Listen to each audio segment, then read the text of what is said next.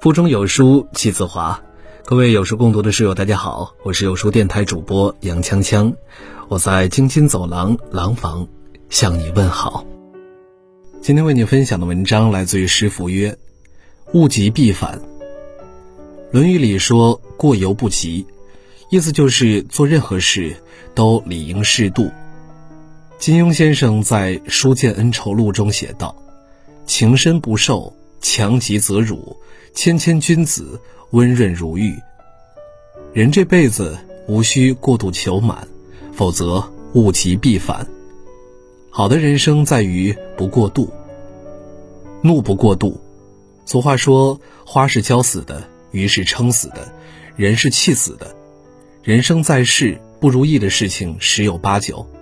遇到不顺心之事，每个人或多或少都会有些脾气。事实上，生气除了让事情更糟糕外，毫无益处。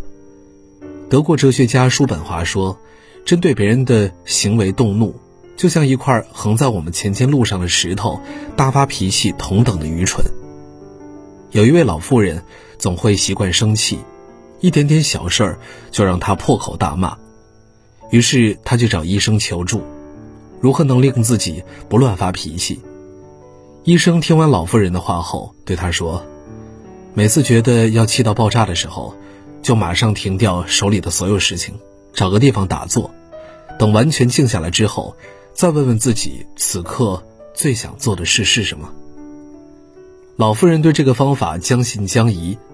几天后，她特意来向医生道谢：“我上一次试了您说的方法，我打坐完了之后，心里的想法竟然是肚子好饿。”此刻真想吃碗小馄饨，多放点醋。医生说：“那就应该立刻去吃上一碗。这世上有那么多好吃的好玩的，干嘛总跟让你生气的人纠缠在一起呢？”康德曾说过：“生气是拿别人的错误惩罚自己。”生活中的确有很多的不愉快，其实都是自己跟自己过不去。当我们被愤怒的情绪包围时，便容易气急败坏，而看不到身边的美好。可是人生不是用来生气的，不要把时间耗在无意义的事上。正如庄子说的那样：“不遣是非，以与世俗处。”凡事不要太过执着，想开点儿，看远点儿，调整好自己的心态，少生气，好好享受当下。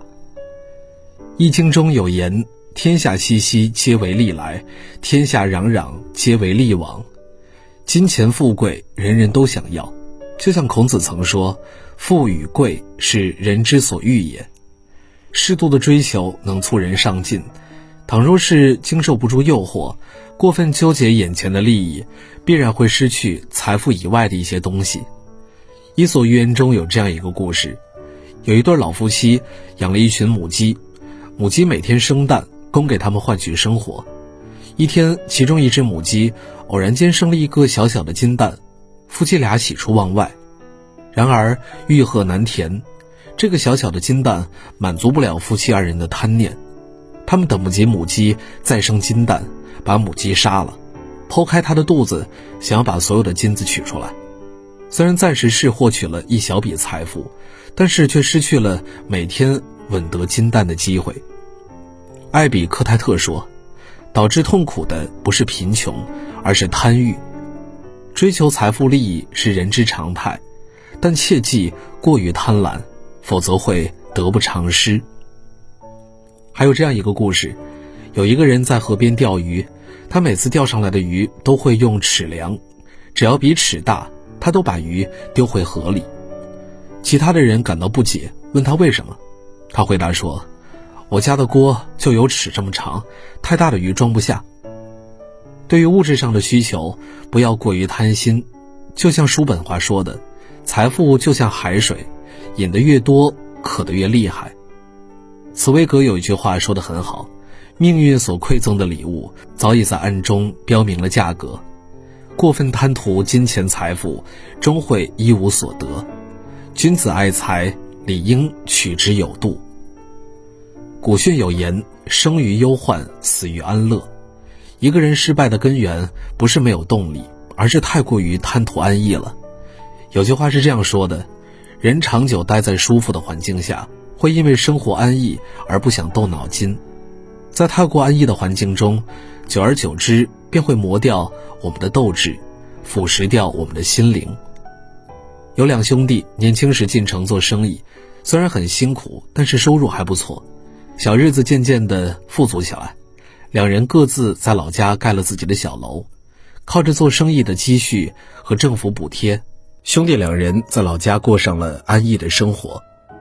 过了一年的舒坦日子，大哥决定不能这么混吃等死下去，便在老家办了一个小厂。虽然刚开始过程是很曲折的，每天起早贪黑，但是通过一点点学习，慢慢熟悉，小厂逐渐有声有色起来。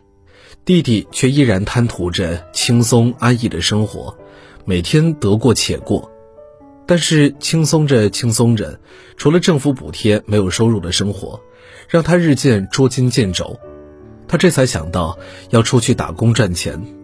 然而轻松日子过惯了，已经适应不来辛苦的生活，打工没几天就跑回家里种田了。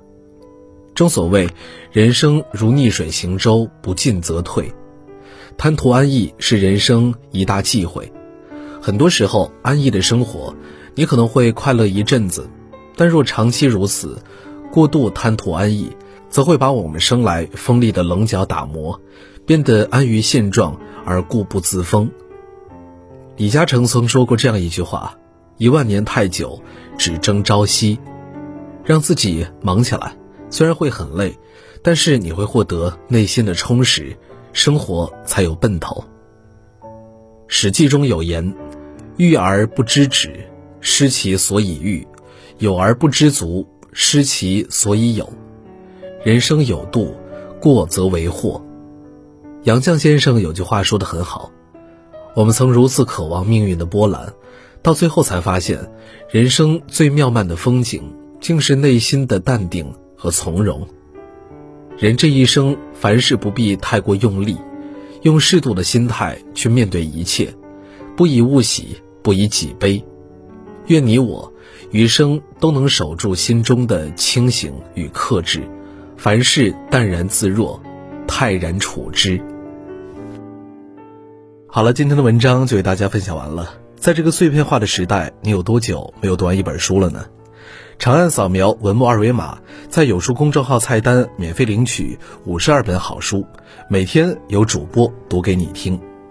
我是杨锵锵，我在京津走廊廊坊为你送去问候。喜欢这篇文章，走之前记得在文章末尾给我们的文章点一个再看。我们明天的同一时间不见不散。